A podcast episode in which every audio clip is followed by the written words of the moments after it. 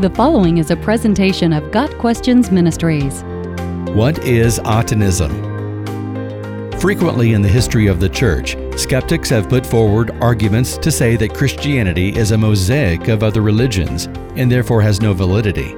Time and again, these attacks have been refuted. One such attack on Christianity, Judaism, and the Bible is to say that Moses borrowed the idea of one God from Atenism, and that Yahweh is simply Aten repackaged. Atenism was the worship of the Egyptian god Aten, the representation of the sun god.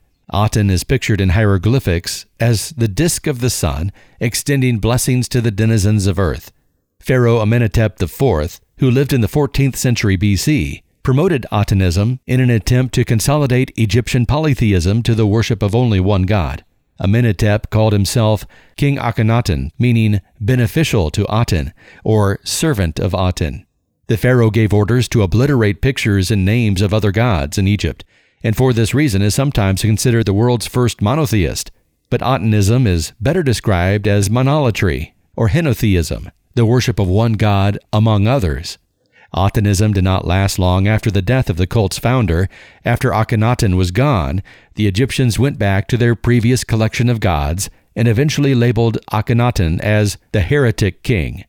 Did the religion of Atenism have anything to do with Judaism?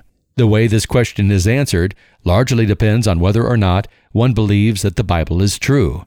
If the Bible is true, the answer is simply no. Judaism and Christianity did not borrow from Atenism. The Bible, if true, is an accurate account of who God is and how he interacts with mankind. Any similarities between the biblical description of God and descriptions found in other religions are either coincidence or suggest that the other religions borrowed from the Bible. If the Bible is not true, then it doesn't much matter if it borrowed from Atenism or not. If one is unsure whether the Bible is true, it's worth investigating the similarities between Atenism and ancient Judaism. According to the theory of some skeptics, the Hebrew people were potentially residents of Egypt during Akhenaten's reign. The Hebrews liked many aspects of Atenism and therefore incorporated Atenism into their own religious systems upon leaving Egypt. According to the theory, the monotheism of Judaism and later Christianity was copied from Atenism. Moses stole the idea from Akhenaten. There are, however, several problems with this theory. The first issue is chronology. The Hebrews were in Egypt from roughly 1800 to 1400 BC, and Akhenaten did not reign until the mid 1300s BC. The children of Israel left Egypt before Akhenaten ascended the throne, and so could not have borrowed anything from Atenism. To definitively say there was religious borrowing, one would have to definitively prove Moses and Akhenaten were contemporaries. This has not yet been done. Second, the similarities between ancient Judaism and Atenism are extremely few, namely, one.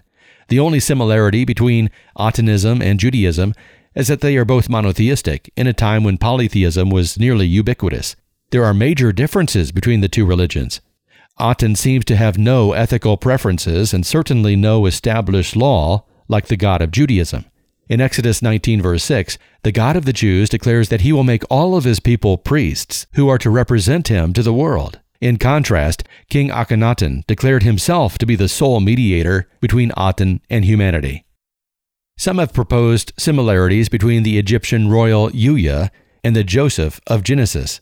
Others have tried to relate Akhenaten to Moses in some way, saying that Moses actually was Akhenaten. These theories have gained little ground with scholars. For one thing, Yuya was buried in the Valley of the Kings in Thebes, and Joseph's body was taken to Canaan for burial. For another, Moses was not Egyptian, as the biblical record of his family lineage clearly states. To summarize, there's no solid basis historically or theologically to claim that Judaism or Christianity in any way borrowed from Atenism. Got Questions Ministry seeks to glorify the Lord Jesus Christ by providing biblical answers to today's questions. Online at GotQuestions.org.